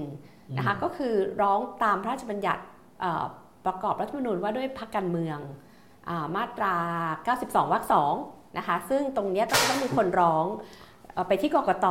นะคะแล้วก็คุณแสวงบุญมี ซึ่งเป็นนายทะเบียนพรรคการเมืองอ่าทำหน้าที่เป็นเลขาธิการกกตก็จะต้องไปยื่นให้เอ่อสารรัฐธรรมนูญวินิจฉัยอีกทีหนึ่ง ดังนั้นกระบวนการเนี้ยมันจะใช้เวลา จะยังไม่เห็นผลในวันพุธหน้าอาจจะใช้เวลาอีกหลายเดือนหรือเป็นปีก็ได้ ใครร้องได้อาจารย์ที่ขอความรู้จริงก็ใครใครก็ใคได้รก็ร้องใครได้ร้องก็เหมือนคนที่ร้องครั้งเนี้แล้ยวกกตส่งไปที่ศาลนี่อะใช่ค่ะ ก็เหมือนจริงๆก็เหมือนคดีเอ่อหุ้นคุณพิธาก็ใครไปร้องใช่ก็ได้ใครก็ร้องก็ได้ กรณีนี้ก็คุณเรืองไกรครับคุณสนันกธิยานนักร้องก็ทำงานได้ค่ะ ซึ่งเข้าใจว่ามีอาจจะมีการเตรียมร้องไว้แล้วด้วยผมแหละเตรียมมาแล้วผมค่ะเตรียมมาแล้วล่ะนะแต่ว่าอันนี้ก็คือในกรณีที่ถ้าสมมติศาลวินิจฉัยว่าเอ่อ การแก้มาตรา 112 เป็นการกระทำที่ล้มล้างการปกครองอะครับให้หยุดการกระทำอันนี้ในกรณีถึงจะร้องได้ครับแต่ถ้าศาลมองว่าการกระทำนี้ก็เป็นกระบวนการของการใช้อำนาจของฝ่ายนิติบัญญัติ ก็เป็นเรื่องที่ไม่มีอะไร ก็ไม่มีอะไรจบก็จบไปแต่คือถ้าเราฟังอาจารย์ที่อธิบายโดยโดยโดยหลักการเนี่ยมันก็เหมือนกับว่าก็ควรจะทำได้ เพราะหนึ่งสองก็เป็นกฎหมายหนึ่งใช่ไหมครับใช่ก็กระบวนการแก้ไขกฎหมายก็ควรทำได้ก็ แล้วแต่ว่ารัฐธรรมนูญกำหนดว่าการแก้ไขกฎหมายต้องทำยังไง ทีนี้ ถ้าศาลจะบอกว่าทำไม่ได้เนี่ย มันมันมันคือฟังแล้วมันมันจะขัดจะใช้เหตุผลอะไรมันมันจะขัดหลักครับ เช่นค่ะเอ่อตุลาการจะเข้ามาแบบก้าวไก่ายอำนาจอืมเอ่อนิติบัญญัติหรือเปล่าอืมอะไรอย่างเงี้ยมันมันมีปัญหาพวกนี้อยู่บ้างไหมครับ คือเอาพูดจริงๆอะถ้าโดยโดยหลักที่ประเทศที่ใช้ สิ่งที่เรียกว่า judicial review คืออำนาจของศาลสูงสุด หรือศาลรัฐธรรมนูญในกรณีประเทศไทยครับมีอำนาจในการวินิจฉัยว่าการกระทำใด ๆ ของฝ่ายนิติบัญญัติ หรือของฝ่ายบริหารขัด หรือแย้งต่อรัฐธรรมนูญหรือไม่ อันเนี้ยศาลก็จะมีอำนาจนี้ เหมือนกับที่ศาลเคยวินิจฉัยว่าการสร้างเอ่อรถไฟความเร็วสูงอ่าอ่าอันนี้ก็คือเป็นการใช้อำนาจศาลว่าเอ่อนโยบายของรัฐบาล ขัดกับรัฐธรรมนูญ เหมือนกับที่หลายคนกำลังจะบอกว่าถ้าดิจิทัลวอลเล็ตอ่าผ่านเนี่ยก็จะไปสู่ตรงนั้น เพราะว่าก็จะไปเอ่อศาลก็จะอาจจะไปวินิจฉัยว่าการกู้เงินผิดเอ่อมาตรา 53 ของพระราชบัญญัติเอ่อการเงินการคลังอาพอผิดแบบนี้ก็ถือว่าไม่เป็นไปตามขัดรัฐธรรมนูญ ขัดกฎหมายครับอันนี้ก็คือเป็นอำนาจของศาลของประเทศของประเทศที่ให้อำนาจนี้กับศาลสูงสุดอย่างสหรัฐอเมริกา หรือศาลรัฐธรรมนูญของไทย แต่อย่างอังกฤษเนี่ยจะไม่มีอำนาจนี้ครับแต่ว่าเอ่อในกรณีอย่างเช่นดิจิทัลวอลเล็ตเนี่ยคือศาลวินิจฉัยว่าทำผิดกฎหมายใช่ไหมครับค่ะแต่ว่าถ้าถ้าถ้าถ้าไปถึงถ้าศาลถ้าถ้าศาลว่าอย่างนี้ถ้าถ้าถ้าถ้าศาลว่าอย่างนั้นอ่าแต่ว่าอย่างในกรณีแบบว่าเอ่อลดหาเสียงด้วยการแก้ไขกฎหมายหนึ่งฉบับไม่ไม่ไม่ไม่ไม่ไม่บอกว่าเป็นหนึ่งหนึ่งสองอะหนึ่งฉบับมันจะไปขัดกับ กับกฎหมายไหนยังไงอะไรอย่างเงี้ยนั่นไงคะ แล้วแล้วก็เราถึงคิดว่าถ้าโดยหลักแล้วเนี่ยยังยังมองไม่เห็นว่าศาลจะเขียนคำวินิจฉัยอย่างไรอืมนะคะแต่ว่าไอ้ข้อนี้เนี่ยมันเป็นไปตามอ่ามาตรา 49วรรคหนึ่งนะที่บอกว่าเอ่อการกระทำคือใช้เสใช้เสรีภาพอ่าอันนำมาสู่การล้มล้างการปกครองระบอบประชาธิปไตย อันมีพระมหากษัตริย์เป็นประมุขอืมอย่าลืมว่าคำนี้เป็นคำที่ กว้าง แล้วก็แรงและก็ด้วยแรงด้วยนะคะอืมก็แต่ยังยังมองไม่ออกว่าศาลถ้าถ้าถ้าศาลจะบอกว่าการกระทำอันเนี้ยในการแก้อ่าพระราชบัญญัติเอ่อแก้กฎหมายมาตรา112เนี่ยจะไปขัดตรงเนี้ยจะจะขัดอย่างไรนะแล้วแล้วประการที่อีกประการหนึ่งก็คือเอ่อการกระทำอันเนี้ยมันได้ยุติลงไปแล้ว เพราะมันเป็นอยู่ในช่วงของการหาเสียง ถ้าศาลจะมีคำวินิจฉัยว่าให้หยุดการกระทำก็คือมันก็ได้หยุดไปแล้วด้วย แต่ว่าก็หมายความว่าจะเอาหาเสียง อีกไม่ได้แน่นะคตใช่ก็จะไม่สามารถพูดง่ายๆว่าก็เป็นการกันไม่ให้พักใด ๆเลยนำเรื่องนี้มาครับใช้หาเสียงผมกำลังคิดว่าหากว่าศาลมีคำวินิจฉัยนะค่ะอาจจะทำได้ภายใต้กฎหมายเพราะว่าเป็นกฎหมายอาญาเนาะค่ะแต่ว่าอาจจะทำได้แต่ว่าไม่เหมาะสม ดังนั้นควรยุติการกระทำตั้งแต่ว่ายุติการกระทำตอนหาเสียงมานี่จบแล้วเนี่ยผมก็ไม่แน่ใจว่าทำได้ไหมนะแต่มันก็จะประหลาดอีกครับเอ่อทำได้แต่ว่าไม่เหมาะสม แล้วแล้วแล้วมันแล้วยังไงมันก็ก็ก็ต้องมาตีความต่อสำหรับสำหรับไอ้คำว่าไม่เหมาะสมเกิดขึ้นทางการจะไม่ผิดกฎเมืองนะถือมันผิดกฎหมายหรือไม่ผิดกฎหมายอาจจะบอกได้อะว่าไรในเงี้ยเมื่อการกระทำมันได้ยุติลงไปแล้วอ่าก็ไม่ได้อ่าถือว่า ไม่ได้ถืออ่าว่าจะมีผลอืมอืมเอ่อครับนำมาสู่เอ่อการเอ่อเรียกร้องหรือการร้องต่อใดอ่าๆ แต่ว่าอาจจะให้พิจารณาว่าการกระทำมันนั้นเอ่อให้ถือว่าเป็นการกระทำที่ยุติลงในครั้งเดียวอ่าครับดูอันดูนี้เป็นงั้นดูเพราะเราเชื่อว่าศาลพยายามจะเขียนอะไรบางอเราย่างจะที่เขียนเราจะเขียนให้ศาลเพราะอย่าลืมว่าวันนี้นะศาลก่อนเนี่ยมีการเตือนคุณพิธาด้วยนะว่าเออให้คำสัมภาษณ์ก่อนได้ไงดังนั้นเราก็อาจจะต้องครับระวังที่จะวิจารณ์แต่ว่าแต่ว่าความเห็นส่วนตัวผมเอ๊ะหนึ่งหนึ่งสองจริงๆเป็นเพียงกฎหมายอาญาที่แก้ไขได้ใช่ไหมค่ะ แต่ว่าผมก็ย้อนกลับไปว่า เอ๊ะทำไมหนึ่งสองในทางทางกฎหมายน่าทำได้นะ แต่มันย้อนไปในช่วงที่คุณคุณชวนเป็นประธานสภานะก็ก้าวไกลเสนอกฎหมายใช่ไหมแล้วทางสภาตีความไม่ได้ เพราะเป็นเป็นเรื่องความมั่นคง ก็เลยตีตกไป อันอันนั้นเป็นการนะครับใช้อำนาจของประธานใช่ใช่ใช่ใช่แต่พวกเลยบอกว่า เออก็ก็มันก็ไม่ง่ายนะ เออ แม้ว่าจะบอกว่าเป็นแต่มันก็คนละกฎหมายแต่มันก็คนละข้อหากับที่อืมเอ่อทางทางแล้ว ผมนึกถึงเคสหนึ่งที่จริง ๆ ก็มีการพูดถึงกันมากในช่วงที่หาเสียงก็คือตอนที่คุณพิธาเนี่ยไปหาเสียง แล้วก็มีอ่ากลุ่มทะลุวังนะขึ้นมาให้ให้ติดสติ๊กเกอร์อ๋อแล้วแล้วบอกอาจจะยกเลิกหรือว่าจะอืมแก้ไขเนี่ยค่ะเอ่อศาลสามารถใช้เหตุอะไรแบบนั้นอะมาบอกได้ไหมว่าเนี่ยเนี่ยเนี่ยเจตนาจริง ๆเขาแบบเขาคิดมากกว่านั้นอะไรอย่างเงี้ยคือหมายถึงไม่ได้จะยกเลิกแต่เอ้ยไม่ได้จะแก้แก้ไขไขแต่จะยกเลิกแต่จริงมันก็ยังอยู่แค่ในกรอบของของกฎหมายอยู่ดี เพราะกฎหมายก็ มันก็ยกเลิกก็ได้ถ้าเราเห็นว่ามันกฎหมายมันไม่ดีอะไรอย่างงี้ใช่ไหมครับครับ แต่ว่านึกภาพว่าไม่ว่าศาลว่าศาลจะบอกว่าทำไม่ได้ยุตินี่ก็ก็อีกอันหนึ่งเนาะแต่ถ้าเกิดว่าไม่ไม่ว่าจะยังไงนะศาลจะบอกว่าเอาละไม่เข้าข่ายการล้มล้างการปกครอง อันนี้นะแต่แต่อันนี้พระสมเป็นประมุขเนี่ยนะถ้าถ้าเป็นเช่นนั้นนะผมคิดว่าบรรยากาศเรื่องการเสนอกฎหมายหนึ่งหนึ่งสองการขัดเรื่องก็จะก็จะมีมากขึ้นไหมก็จะกลับก็เป็นไปได้นะครับ ที่ถ้าถามว่าไม่ผิดอะไรเลย กระแสการแก้หนึ่งสองเนี่ยก็จะกลับมาอีกอืมคือคือคือถ้าเราคิดแบบในทางการเมืองว่าแต่ศาลอยู่ฝ่ายที่ไม่อยากให้ไปแก้หรือไปยุ่งเลยใช่ไหมครับ ก็ก็เป็นทางที่ยากเหมือนกันว่าสุดท้ายจะออกมายังไง เดาเดาไม่ถูกเราไม่ถูกก็ค่ะแต่ว่าสำคัญแต่ว่าเอาว่าวันพุธหน้าก็จะไม่จำเป็นสำคัญกว่าวันพุธนี้นะแน่นอน เพราะว่าใช่ไหมวันวันนี้ก็คือเป็นเรื่องเฉวันนี้พาะจบตัวของคุณพิธาใช่ไหมวันนี้จะคะจบอะแต่ถึงแม้ว่าศาลจะได้วางครับหลัก การเรื่องการถือหุ้นเอาไว้ครับสำหรับใช้ในกรณีต่อๆไป แต่ก็ยังเป็นเรื่องส่วนบุคคล แต่ครั้งหน้าเนี่ยมันเป็นเรื่องเรื่องของพักทั้งพักอืมแล้วก็เรื่องถ้าสมมุติว่านำมาสู่การเอ่อยุบพรรคร้องต่ออ๋อร้กองกยุบตพรรคเนี่ยนำมาสู่การยุบพักเนี่ยมันก็คือตัดสิทธิ์กรรมการบริหารด้วย แต่ว่าทั้งหมดทั้งปวงเนี่ยมันจะนำมาสู่คำถามใหญ่เลยก็คือว่าประเทศไทยการตั้งพักทำได้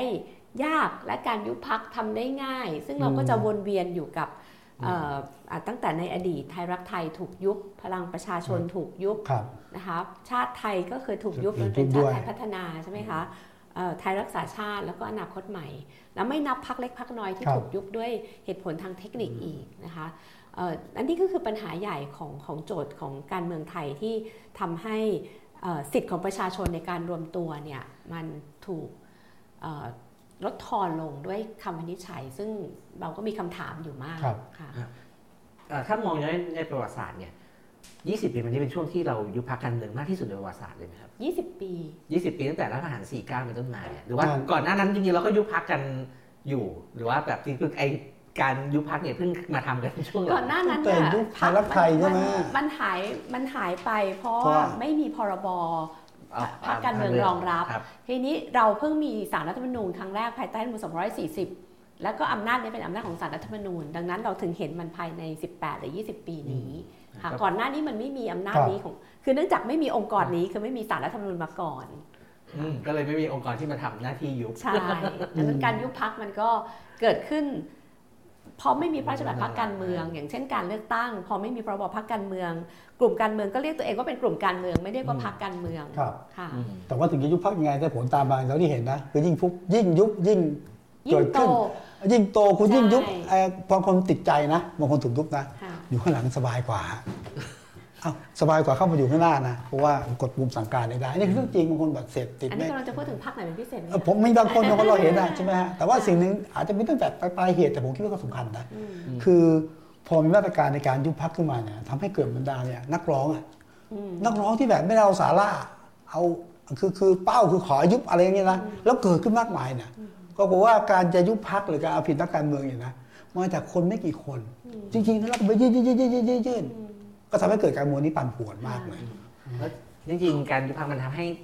เสียโอกาสอะครับใช่นะครับคืออย่างบางคนที่เอ่อหลายคนบอกว่าเป็นนักการเมืองครับน้ำดีอะไรอย่างนี้ใช่ไหมครับอย่างอย่างเช่น คุณจตุรนต์เนี่ยตอนที่อ่าตอนที่กลับเข้าสภารอบเนี่ยบอกว่าไม่ได้กลับมาเป็นสส17 ปีแล้วก็ตกใจมากถูกไหมถูกต้องใช่ใช่โอ้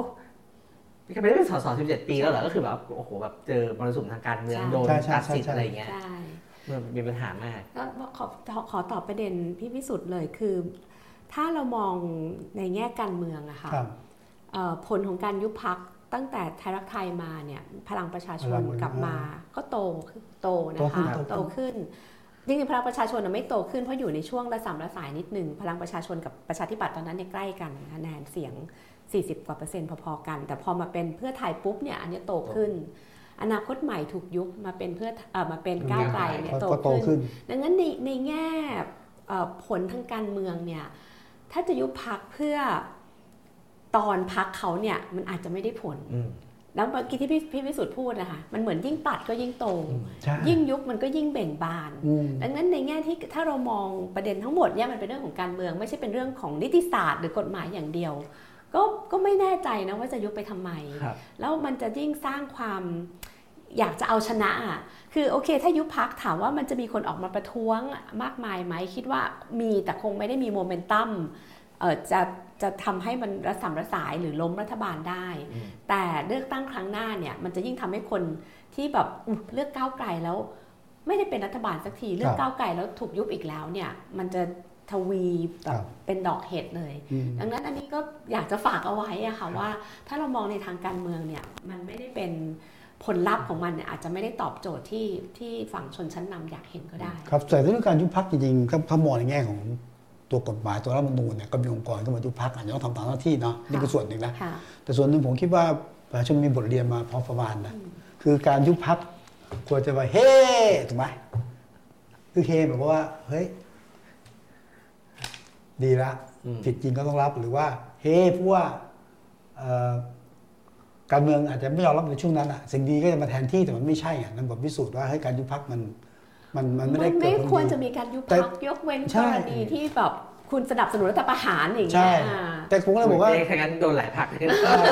แต่ผมก็เลยบอกว่าอันเนี้ยอันคือนั้นเขาพักร่วมบอกสนับสนุนว่าคุณลงไปทำรัฐประหารเออใช่ไหมอย่างนี้อะแต่ผมก็เลยบอกว่าไงฮะเวลาพูดถึงยุบพักเนี่ยโอเคเรื่อง รัฐธรรมนูญเรื่องศาลก็ก็จะเป็นกลไกแต่ว่ากลไกที่สำคัญที่สุดนะคือผมว่าประชาชนก็ต้องคิดได้ แล้วก็ก็ต้องส่งเสียงนะว่าเฮ้ยไม่ใช่ แล้วผมเชื่อว่ามีส่วนในการกำหนดการตัดสินใจของคนในสังคมและ องค์กรที่มีส่วนในการตัดสินด้วยนะครับคืออีกทางหนึ่งเนี่ยการยุบพักมันได้ผลน้อยลง เพราะฝ่ายที่โดนยุบเนี่ยเขามีโน้ตฮาวอะในการแบบทำพักใหม่ใช่ไหมก็ถูกครัอะบยุบก็คือคือเซ็นก็ได้แต่ที่ทุกคนก็รู้กันว่าแบบว่าหลายพักเนี่ยก็ไปจดพักสำรองใช่ รอไว้เผื่อถ้ายุบมีอุบัติเหตุใช่อะไรครับก็เตรียมว่าเออถ้าโดนยุบก็พร้อมพร้อมทำพักพร้อมใหม่อยู่แล้ว ก็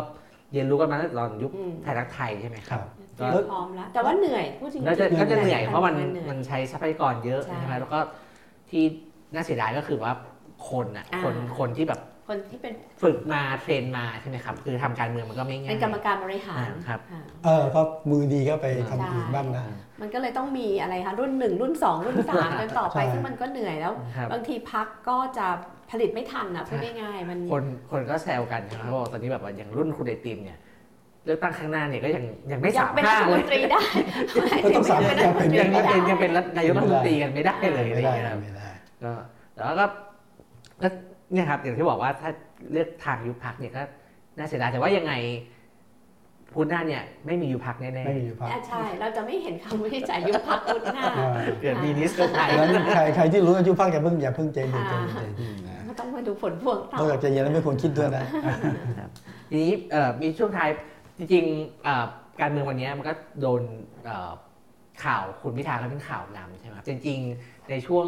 สัปดาห์ที่ผ่านมาจริงๆมีข่าวใหญ่เรื่องรัฐธรรมนูญด้วย อยากชวนอ๋ออยากชวนพี่ๆวิสุทธิ์อาจารย์สี่คุยเหมือนกัน นี่นี่นี่ตัวจริงตัวจริงฮะหนึ่งในกรรมการก็คือ ไม่ค่อยได้รู้อะไรเท่าไหร่เอาเหรอไปประชุมตั้งหลายครั้งประชุมเยอะจริงๆประชุมเยอะจริงคือประชุมจงมึนก็คือเอ่อพรรคเพื่อไทยโดยอาจารย์ชูศักดิ์สิรินินนะครับก็ครับออกมานำเสนอแนวทางการแก้รัฐธรรมนูญแบบพรรคเพื่อไทยนะก็คือจะแก้มาตรา2 2 5 6 ก่อนครับนะครับ แล้วก็เอ่อ บอกว่าไม่ต้องทำประชามติสามครั้งด้วยค่ะนะครับทำเหลือแค่สองสองคครั้รั้งงนะครับอาจารย์มองมองการเคลื่อนครั้งนี้ของพรรคเพื่อไทยยังไงครับเอาจริง ๆ นะคะเอ่อข้อเสนอนี้ของคุณชูศักดิ์เนี่ยก็มีกรรมการเออสองท่านอย่างน้อยสองท่านนะคะในในในกรรมการชุดนี้เสนอก็คือเห็นด้วย แล้วโดยส่วนตัวเนี่ยก็ไม่ได้แย้งนะเพียงแต่ว่าถามว่าทำไมเสียง ของชุดใหญ่เนี่ยถึงออกมาไว้ทำสามครั้ง เพราะเราก็กลัวคำวินิจฉัยสารรัฐธรรมนูญนี่แหละนะคะอืมเพราะว่าเอ่อมันอยู่ที่การตีความสารรัฐธรรมนูญไม่เหมือนกัน คือมันมีคำว่าสารรัฐธรรมนูญเนี่ยเอ่อวินิจฉัยว่า ถ้าจะจัดทำถ้ารัฐสภาเป็นผู้มีอำนาจในการจัดทำรัฐธรรมนูญฉบับใหม่ ให้ถามประชาชน ผู้มีอำนาจสถาปนารัฐธรรมนูญเสียก่อนครับอ่ามันก็เลยไปปีประโยคนี้ ทีเนี้ยกรรมการส่วนใหญ่ก็เลยมองว่า ถ้าต้องถามเสียก่อนก็คือเลยต้องทำครั้งแรกก่อนนะคะ แต่ก็คิดว่ากรรมการส่วนใหญ่หรือแม้แต่โดยตัวเองเนี่ยก็ไม่ได้แย้ง ถ้าพักการเมืองจะเดินหน้าแก้ 256 แล้วก็เอาไปถาม แต่ว่ามันต้องทำเร็วไงนะคะก็คือทีนี้ถ้าเกิดตอนนั้นน่ะก็มองว่าเอาเข้าจริง ๆ พักที่จะสามารถเดินดำเนินการเรื่องนี้ได้ โดยเป็นพักเดียวเนี่ย มีสองพักก็คือเพื่อไทยกับก้าวไกล เพราะว่าตามรัฐธรรมนูญเนี่ยบอกว่าจะต้องใช้เสียงหนึ่งในห้าครับหนึ่งในห้าก็คือต้องมีเสียงเกิน 100 ไม่อย่างนั้นก็ต้องมารวมกันอืมนะคะ ทีนี้ถ้าถ้ามอง move นี้ในทางการเมืองเนี่ยก็คิดว่าพอเออกรรมการชุดที่เป็นเอ่อเป็นสมาชิกอยู่ด้วยเนี่ยมองว่าจะต้องทำสามครั้ง แล้วคำถามเนี่ยมีว่า เห็นชอบในการจัดทำรุ่นฉบับใหม่ โดยไม่แก้หมวดหนึ่งหมวดสองหรือไม่ ตรงเนี้ยมันเป็นปัญหา โดยส่วนตัวก็อย่างที่เอ่อเขียนไว้ว่ามันเป็นปัญหานะคะเพราะว่ามันจะทำให้เกิดการตีความยากแหละว่า ถ้าเกิดไม่เห็นชอบเนี่ยไม่เห็นชอบกับการแก้รัฐธรรมนูญใหม่ หรือไม่เห็นชอบกับการไม่แก้หมวดหนึ่งหมวดสองอืมนะคะทีเนี้ย พอมันออกอันนี้ก็ไม่ทราบว่าทางเพื่อไทยเขาคิดยังไง แต่พอเออคุณชูศักดิ์ออกมาพูดแบบนี้เนี่ยมันก็ทำให้ไม่ต้องมามีคำถามว่าจะแก้หมวดหนึ่งหมวดสองหรือเปล่าอืมมันก็เป็นทางออกที่ทำให้ไม่ทำให้เกิดความขัดแย้งรอบใหม่ คือที่กลัวมากๆเนี่ยก็คือกลัวว่าถ้าเกิดไปถามแบบคำถามของเออกรรมการที่แนะนำไปแล้วที่คุณภูมิธรรมในฐานะประธานจะเอ่อพูดออกมาเนี่ยก็คือเอ่อ การทำประชามติแทนมันจะเป็นการทำประชามติเพื่อลดความขัดแย้ง และนำมาสู่รัฐธรรมนูญฉบับใหม่ มันจะเป็นการทำประชามติที่สร้างความขัดแย้ง และรัฐธรรมนูญฉบับใหม่ไม่ว่าจะผ่านหรือไม่ผ่าน มันก็จะกลายเป็นรัฐธรรมนูญของคนกลุ่มหนึ่งเท่านั้นครับก็จะมีคนอีกกลุ่มหนึ่งที่มองว่าไม่ชอบเขาไม่ทำเห็นชอบไม่ชอบทำดังนั้นถ้าออกมาแบบนี้ แล้วถ้าพักจะเดินทางนี้จริงๆเนี่ยก็ก็ก็เห็นด้วย แต่ก็อยากให้ทำเร็วๆอะอืมอืมนะคะคือพอออกมาถ้าทำแบบนี้ปุ๊บ ก็น่าจะได้ความร่วมมือจากทางก้าวไกลด้วยซ้อืมำนะคะ แล้วก็ที่ที่ออกมาที่ตรงกันกับที่คุณชูศักดิ์แถลงกับที่เอ่อทางกรรมการแนะนำไปเนี่ยก็คือเราต้องเราคิดว่าจะต้องแก้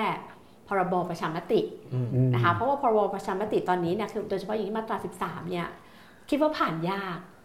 อ่าที่ว่าให้ใช่ต้องได้เกินกึ่งหนึงเลยเหรอต้องมีคนออกมาใช้เสียงต้องเกินกึ่งต้องเกินต้องมีคนออกมาใช้เสียงเกินครึ่งหนึ่งครัขบองของผู้มีสิทธิ์ นะคะซึ่งอันเนี้ยจริงๆเราอาจจะไม่ยากเท่าเกณฑ์ที่ 2 คือถ้าเกิดเกินครึ่งหนึ่งสมมุติว่าเรามีเอ่อผู้ใช้สิทธิ์ได้ได้50 50ล้านล้าแบบนนั้นก็คือออกมา 25 ใช่ไหมคะ เพราะถ้าเกิดเราไปดูการทำประชามติปี 50 กับปี 59 เนี่ยก็ออกมาเกินครึ่งคือ 57%กับ 59%ครับก็เกินครึ่ง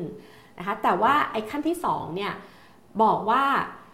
เสียงที่จะผ่านประชามติต้องได้เกินกึ่งหนึ่งอืมของผู้มีของผู้มาใช้สิทธิ์โหยากเลยอืมถือว่าออกมา 30 ล้านก็ต้องครับก็ต้องได้ 15 ล้านขึ้นไปต้องได้ 15 ล้าน ทีเนี้ยตามพรบประชามติฉบับนี้เนี่ยมีให้ช่องไม่ประสงค์แสดงความเห็นด้วยอีกช่องหนึงอีกค่ะครับอันนี้สมมุติว่าตอนตอนตัวเลขนะคะสมมุติว่ามี 50 ล้าน คนต้องออกมาใช้สิทธิ์ 25 ล้าน สมมุติว่าออกมาเห็นชอบ 11 ล้าน ไม่เห็นชอบ 10 ล้าน ไม่ประสงค์ลงคะแนน 3 ล้าน อันนี้ประชามติไม่ผ่านนะคะอืมถึงแม้ว่าเห็นชอบจะ11 ล้านก็เกิยันงไม่ผ่านใช่ไหมครัคะบเกิน 10 ล้าน แต่ว่ามันไม่ถึงครึ่งก็จะไม่ผ่านอืมอันเนี้ยยากละนะคะเพราะว่า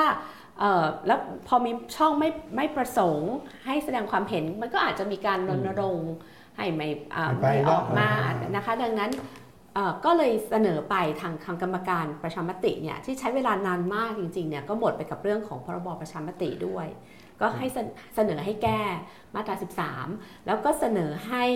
สามารถทำประชามติพร้อมกับการเลือกตั้งท้องถิ่น แล้วเราจะมีการเลือกตั้งอบจนะคะประมาณปี 68 ต้นปี 68 แล้วก็ให้สามารถ ทำประชามติโดยทางไปรษณีย์หรือใช้เทคโนโลยีได้อ๋อเพราะว่ามันไม่เหมือนกับการเลือกตั้ง มันไม่มีว่าเอ่อเอ่อพี่วิสุทธ์จะชนะสิริพันธ์หรือชนะเพจุราะฬามันโหวตแค่มันแค่ yes no หรือไม่ประสงค์ลงไม่ประสงค์แสดงความเห็นค่ะอันนี้ก็คือตรงกับที่ทางเพื่อไทยเสนอของของลุงเราแก้ได้เลยเหรอหรือว่าแก้เรื่องเนี่ยจำนวนการลงประชามติต้องเกินกึ่งหนึ่งรอบหนึ่งรอบสองเนี่ก็ยใช้สภาใช้สใช่ภาแก้ตามปกติใช้สภาแก้สภาได้เลยใช่ไหมใช่เพราะมันเป็นพระราชบัญญัติ อยู่แล้วอืมค่ะ แต่ว่าอันเนี้ยมันต้องมีสวมาด้วยอืมอ่าแต่ว่าเนื่องจากมันเป็นเขามองว่ามันเป็นกฎหมายปฏิรูป มันก็ประชุมพร้อมกันครับแต่ก็คือหมายความว่าประชุมพร้อมกันเนี่ยมีเสียงสวด้วยแต่ว่าใช้เสียงข้างมากของ 750 คือไม่ใช่ว่าสวไปแยกโหวตแล้วสวมีอำนาจวีโต้เข้าใจเข้าใจค่ะ แล้วในประเด็นนี้ก็เท่าที่ก้าวก้าวไกลเองเขาก็เห็นด้วยครับมันก็จะเป็นเอ่อกฎหมายที่ ทั้งเพื่อไทยและก้าวไกลฝ่ายค้านและฝ่ายรัฐบาลเห็นตรงกัน ถ้าทำได้เร็วก็จะคดีรับจะถามโดยโดยหลักการเนะครับ การที่กฎหมายประชามติเนี่ยออกถูกออกแบบมาอย่างนี้ตั้งแต่แรกเนี่ยความตั้งใจเดิมคืออะไรแต่พอทราบไหมครับ คือไอ้ double majority เนี่ยถ้าไม่ต้องออกแบบให้ยากขนาดนั้นคือคืออันนี้ทั้งทั้งในส่วนของตัวกฎหมายเอง แล้วก็ในตัวกรรมการเนี่ยกรรมการบางคนเขาไม่ได้จะเอาไอ้ตัวมีเอ่อผู้มีเอ่อสิทธิ์ ต้องออกมาเกินครึ่งออกด้วยนะคะ คือเขามองว่าพอมันจะเป็นเรื่องแก้รัฐธรรมนูญเนี่ยรัฐธรรมนูญควรจะได้ฉันทามติอืมดังนั้นมันควรจะต้องเออได้รับความชอบธรรมอย่างมากไม่ใช่ไม่ใช่เหมือนการแก้กฎหมายทั่วไปที่ใช้เสียงข้างมากธรรมดาก็ได้อืมดังนั้นในแง่เนี้ยในหลายประเทศเองก็ทำให้การแก้รัฐธรรมนูญ มีขั้นตอนที่ยากซับซ้อนกว่ากฎหมายทั่วไป เพื่อให้เห็นว่าศักดิ์ศรีของกฎหมายคือรัฐธรรมนูญเนี่ยเหนือกว่า ศักดิ์ของกฎหมายอื่นๆ อย่างของอเมริกาเนี่ยทำไมถึงแก้ยาก 200 กว่าปีแก้มา 27 ครั้ง เพราะว่ามันมี 2 step เหมือนกัน คือ 1 เสนอมาโดยเอ่อสองใน3ของมลรัฐอืมแล้วพอเสนอมาเสร็จแล้วเนี่ยต้องได้รับการสัตยาบันจาก 3 ใน 4 ของ 50มลรัฐอีกนะ3ใน4นะคะ ไม่ใช่ซูเปอร์มาจอริตี้ธรรมดานะ เป็นซูเปอร์ super majorityคือมันต้องเกิดวิกฤตจริง ๆ ที่ที่ทุกคนเห็นพ้องต้องการมันถึงจะเกิดการแก้รัฐธรรมใช่นูญแบบนั้นได้ใช่ครับ แต่ว่าก็ยังก็ยังโอเคไม่ได้นะประเทศไทยยังวิกฤตไม่พอ ทีนี้ของของประเทศไทยเนี่ยเอ่อถ้าถ้าดู 256 เดิมที่เขียนเอาไว้เนี่ยมันเป็นการเขียนไม่ใช่ว่าใช้เสียงข้างมากเลยนะ มันเป็นการให้สว มีอำนาจวีโต้วีโต้หรือปรปรปักษ์คือไม่ใช่ว่าเสียงส่วนใหญ่เห็นพ้องต้องกันแต่มันให้องค์กรหนึ่งมีเสียงปรปักษ์และแถมครับยังให้ฝ่ายค้านอีก 20%ด้วย คือแบบนี้เนี่ยไม่มีประเทศไหนเขียน ซึ่งตรงนั้นผมกับผมกับรู้สึกง่ายๆนะผมรู้สึกว่า เขาไม่อยากให้แก้เขาไม่อยากให้แก้ใช่ไม่อยากให้แก้ไม่อยากให้แก้คือหนึ่งไม่อยากให้แก้ไม่พอนะค่ะให้อำนาจกับฝ่ายฝ่ายราชการฝ่ายค่ะสวที่มาจากการแต่งตั้งนะอืมซึ่งมันเจตนาชัดตัวหนึ่งไม่อยากให้แก้ใช่นี่ถ้าจะบอกว่าเฮ้ยก็มันมันแก้ยากนะ มันควรต้องแก้ยากมันเหมือนกฎหมายทั่วๆไปนะอ่าผมก็ต่างกับอเมริกาที่อาจารย์เล่านะถูกคืออเมริกามันฉีกรัฐธรรมนูญไม่ได้ไงค่ะบ้านเรามันฉีกได้ ใช่ไหมเออ คือคือประเด็นที่เสีไม่ยสุยาดกดีคือง่ายรัฐธรรมนูญกระจายไปเนี่ยโดยศักดิ์เนี่ยเอมันอมันควรจะแก้ยากถูกแล้วครับใช่ไหม แต่ว่ามันไม่ควรจะให้องค์กรไหนมันมีอำนาจวีโต้อำนาจนั้นอ่าแต่ว่ามันควรจะได้ฉันทามติ ประชามติมันก็ไม่ได้มีเอาไว้แก้รัฐธรรมนูญอย่างเดียวใช่ไหมมันมีค่ะเอาไว้ทำทำเรื่องอื่นก็ได้มันก็ไม่ควร คือมันควรจะไปแยกที่ไปไปยากที่กลไกในการแก้รัฐธรรมนูญแต่ไม่ควรยากที่กฎหมายประชามติโดยตัวมันเองอะไรอย่างนี้หรือเปล่าครับ คืออันเนี้ยมันเป็นข้อที่บอกว่าถ้า ในในกรณีแก้รัฐธรรมนูญอ๋อดังนั้นกรรมการเนี่ยชุดที่เสนอไปเนี่ยก็พยายามจะบอกว่าอะถ้าเราใช้ประชามติในกรณีอื่น อย่างเช่นรับฟังความเห็นอะสมมุติว่าอะเปิดบอลเสรีสมมุตินะคะอะก็อาจจะไม่ต้องใช้เสียง double ขนาดนั้น majority ก็ได้อืมแต่ว่าเนี่ยนี่คือเหตุผลที่เราก็คุยกันเยอะว่าเราเราอยากจะใช้พรบประชามติทำอะไรบ้าง ทีเนี้ยถ้าย้อนกลับไปตอนพรบประชามติฉบับ เนี้ยผ่านเนี่ยนะคะ2564เนี่ยมันผ่านเหมือนลักหลับ ตอนนั้นสวเขาลืมเข้าประชุม แล้วมันถึงหลายมาตราเนี่ยมันมันมันไม่ได้เขียนมาแบบเอ่อคิดไม่ถี่ถ้วนอะต้องบอกแบบนี้อืมถ้าถามว่าสมควรแก้ไหมเนี่ยสมควรแก้ครับก็เอ่อตอนปีใหม่แล้วก็ชวนเอ่อมิตรแล้วก็คอลัมนิสต์ของวันวันเนี่ยครับแนะนำหนังสือให้อ่านครับอาจารย์สี่ก็แนะนำมาที่ครับเราหนังสือแนะนำให้อ่านพรบประชามติครับอ๋อเพราะอาจารย์คิดว่าเอ่อสำคัญและต้องแก้ ถ้าเราอยากแก้รัฐธรรมนูญให้สำเร็จอาจารย์ใครควรอ่านเป็นพิเศษนะก็จริงๆประชาชนก็อ่านได้เพราะมันไม่ได้เยอะมากเหรอแต่ผมคิดว่าเนี่ยคนที่มีอำนาจการของมันต้องอ่านมากกว่าแล้วอันนั้นอะเขาเป็นคนร่างมาเองอันนั้นแหละไม่ต้องอ่านนะแต่ว่าเอ่ออย่างที่อาจารย์สี่อธิบายเมื่อกี้ครับ คือมันมันก็ไม่ง่ายต่อให้เดินเส้นทางเพื่อไทยก็ไม่ง่าย เพราะเดี๋ยวก็ต้องไปเจอสวอีกใช่ไหมครับค่ะแล้วเดี๋ยวเนี่ยเอ่อ11พฤษภาคมนี้ สว ชุดปัจจุบันก็จะหมดอายุ แล้วเผอิญเอ่อเมื่อวานผมได้ไปคุยกับกับกลุ่มภาคประชาสังคมเนี่ยครับแล้วเขาก็เพิ่งอธิบายให้ฟังแบบละเอียดโอ้โหว่าสวชุดใหม่เลือกยังไงอ่าอืมปวดหัวมากที่สุดเออ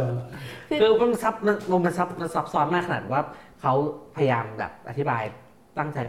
เจอทีละขั้นทีละตอนเนี่ยเราได้คิดแบบแบบเออมันมันยากจริง มันมันมีสามระดับคือใช่อำเภอจังหวัดแล้วก็ระดับชาติ แล้วมันก็มีเลือกกันเองแล้วก็เลือกไขว้ๆเลือกไฟนะครับแล้วก็แล้วก็ตามกลุ่มอาชีพพี่พิสุทธิ์ก็เออสมัครได้กลุ่มหนึ่งแล้วผมว่าไขว้อาชีพหนึ่งใช่ไหมใช่ค่ะแล้วแบบโดยกระบวนการทั้งหมดเนี่ยก็ต้องเกิดขึ้นภายในแบบสปองระมาณเดืสออนงเดือนครับค่ะก็แบบว่าคือเราจินตนาการได้เลยครับถ้าความพร้อมของรัฐราชการไทยเนี่ยไม่น่าจะแฮนด์ลสิ่งนี้ได้ดีอืมนะครับก็แบบน่าจะมีความเอ่อ วุ่นวายเกิดขึ้นพอสมควรแล้วก็ภาพประชาภาพประชาชนตัวเองเนี่ยก็เริ่มเริ่มคิดแล้วว่าจะเข้าไปแฮกไอ้ระบบนี้ยังไงนะครับก็เริ่มมีการคิดจะทำแคมเปญแบบว่าให้เราลงให้ให้คนเนี่ยไป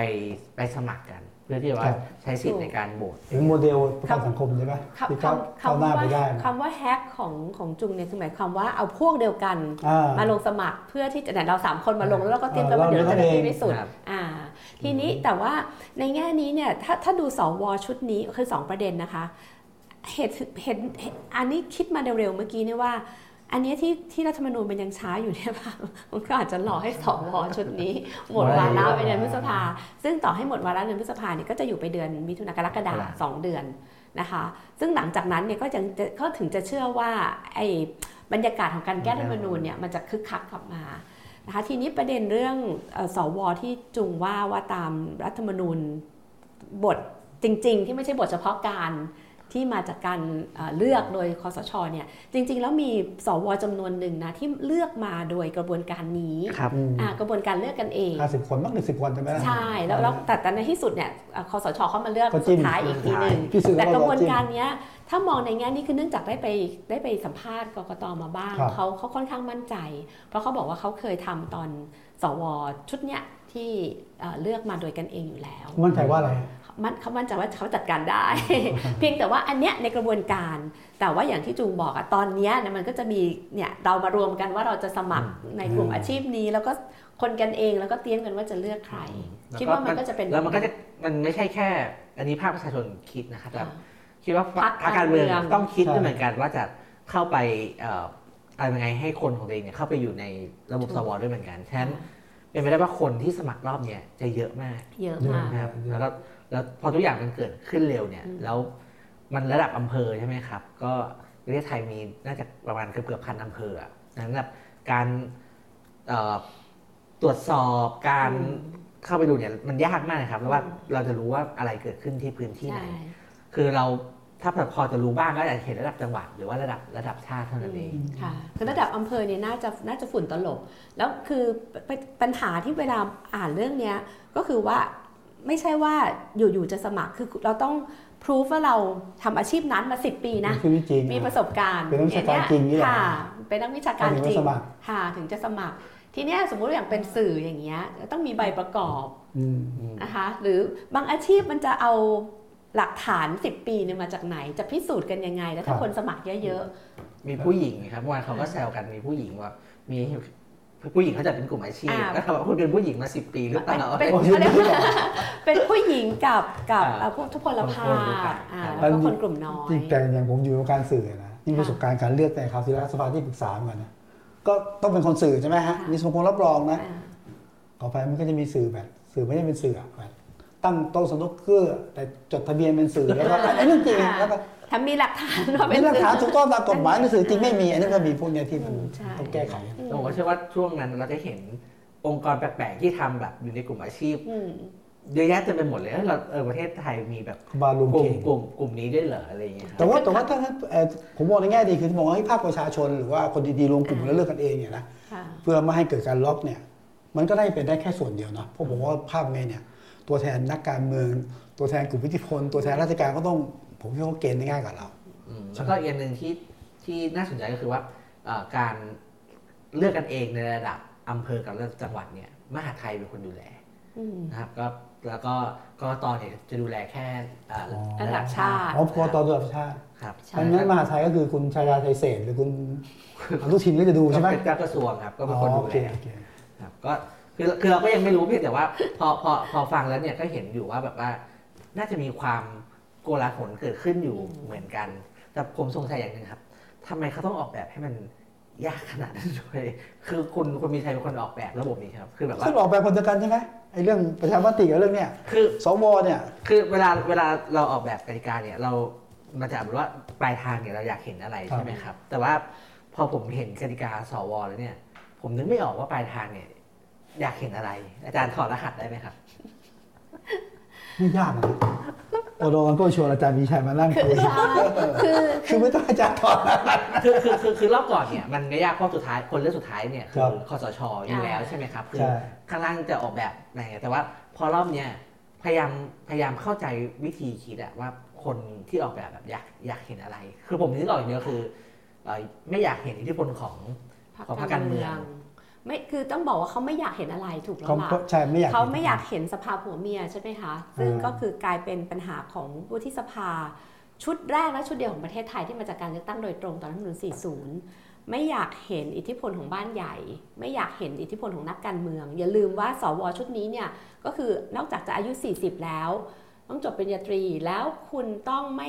หาเสียงด้วย ไม่สังกัดพรรคการเมืองด้วย คืออมอะอย่างเนี้ยถ้าเกิดไปพิสูจน์ได้ว่าคุณเคยเป็นสมาชิกพรรคอันนี้ก็ไม่มีคุณสมบัติแล้ว อันนี้คือสิ่งที่เขาไม่อยากเห็น แต่โมเดลเนี้ยเอ่ออ๋อฮ่ห้าอมงกงห้ามเคยใช้ห้ามเคยเป็นสมาชิกพรรคด้วยเหรอครับก็หรือคือว่าเขาเขาไม่แค่ระบุว่าไม่ไม่เกี่ยวข้องการเมืองให้อะไรนะอ่าไม่เกี่ยวข้องการเมืองไม่เกี่ยวข้องกับการเมืองทีเนี้ย ก็ต้องมาตีความกันอีกอะ ถ้าเกิดเคยเป็นแล้วลาออกหรืออย่างเงี้ยได้ไหมอย่างเงี้ยก็อยู่ภายใต้อิทธิพลของพรรคการเมือง ซึ่งประเด็นเหล่านี้เชื่อว่าเดี๋ยวพอกระบวนการมันเริ่มนับหนึ่งอะ มันก็จะต้องถูกการตีความแล้วก็วินิจฉัยกันอีกค่ะเพราะว่าจะปวดหัวตอนไหนรู้ไหมครับ ตอนตรวจสอบคุณสมบัติผู้สมัคร นั่นแหละ ก็คุณสมบัติเหล่านี้แหละใช่ค่ะไม่ใช่แค่ว่าทำอาชีพอะไรนะ แต่ว่าเอิ่มเนี่ยเป็น เกี่ยวข้องกับพรรคการเมืองไหมสมมติเคยพี่พิสุทธิ์เคยโพสต์เชียร์ใครอ่าว่าใช่ว่าว่าว่าผมผมกำลังมีเกิดที่ไหน คือพี่รู้สึกเกิดที่ไหนเนี่ย ลงสมัครที่นั่นได้เลยอืมนะครับเรียนที่ไหนบอกเพื่อนได้เลยทำงานที่ไหนอืมหรือว่ามีทะเบียนบ้านอยู่ที่ไหนอ่าก็คือคือมีมีมีช้อยที่อ่าเลือกเยอะมากอะไรอย่างเงี้ยครับไม่จำเป็นต้องเป็นบ้านเกิด ไม่จำเป็นต้องเป็นบ้านเกิดอะไรเงี้ยแล้วก็แต่ว่าเดี๋ยวเว้นเกิดเนี่ยแต่ละที่ก็มีเอ่อเขากำหนดว่าต้องต้อง อยู่สองปีขึ้นไปอะไรทำนองเนี้ยซึ่งถ้าไปเรียนอย่างนี้ใช่ไหมครับ เวลาเราไปเรียนเรียนมหาวิทยาลัยเรียนโรงเรียนมัธยมปลายเนี่ยมันมันก็ส่วนใหญ่มันก็จะเกินได้อยู่สองแล้วปีอะไรอย่างเงี้ยครับอืมฉะนั้นเวลาตรวจสอบคุณสมบัติเนี่ยปวดหัวแน่นอน มันก็ปวดหัวในช่วงเนี้ยฮะเพราะว่าคิดว่าช่วงที่คอสชนะอันนั้นไม่ไม่ค่อยปวดหัวเนี่ยเพราะว่ามันน้อย เพราะเขามีกรรมการที่ใช่เวลาเราเรียกว่าปิดรับไงก็เอาจริงๆจริงๆอันนี้คือสิ่งที่เราไม่ได้คิด แต่ว่าชอบที่อาจารย์สีพูดถึงว่าจริงๆแล้ว วิธีคิดก็คือว่า รังเกียจนักการเมือง รังเกียจการเมือง เชื่อมั่นในราชการเชื่อมั่นในอำนาจรัฐอืมก็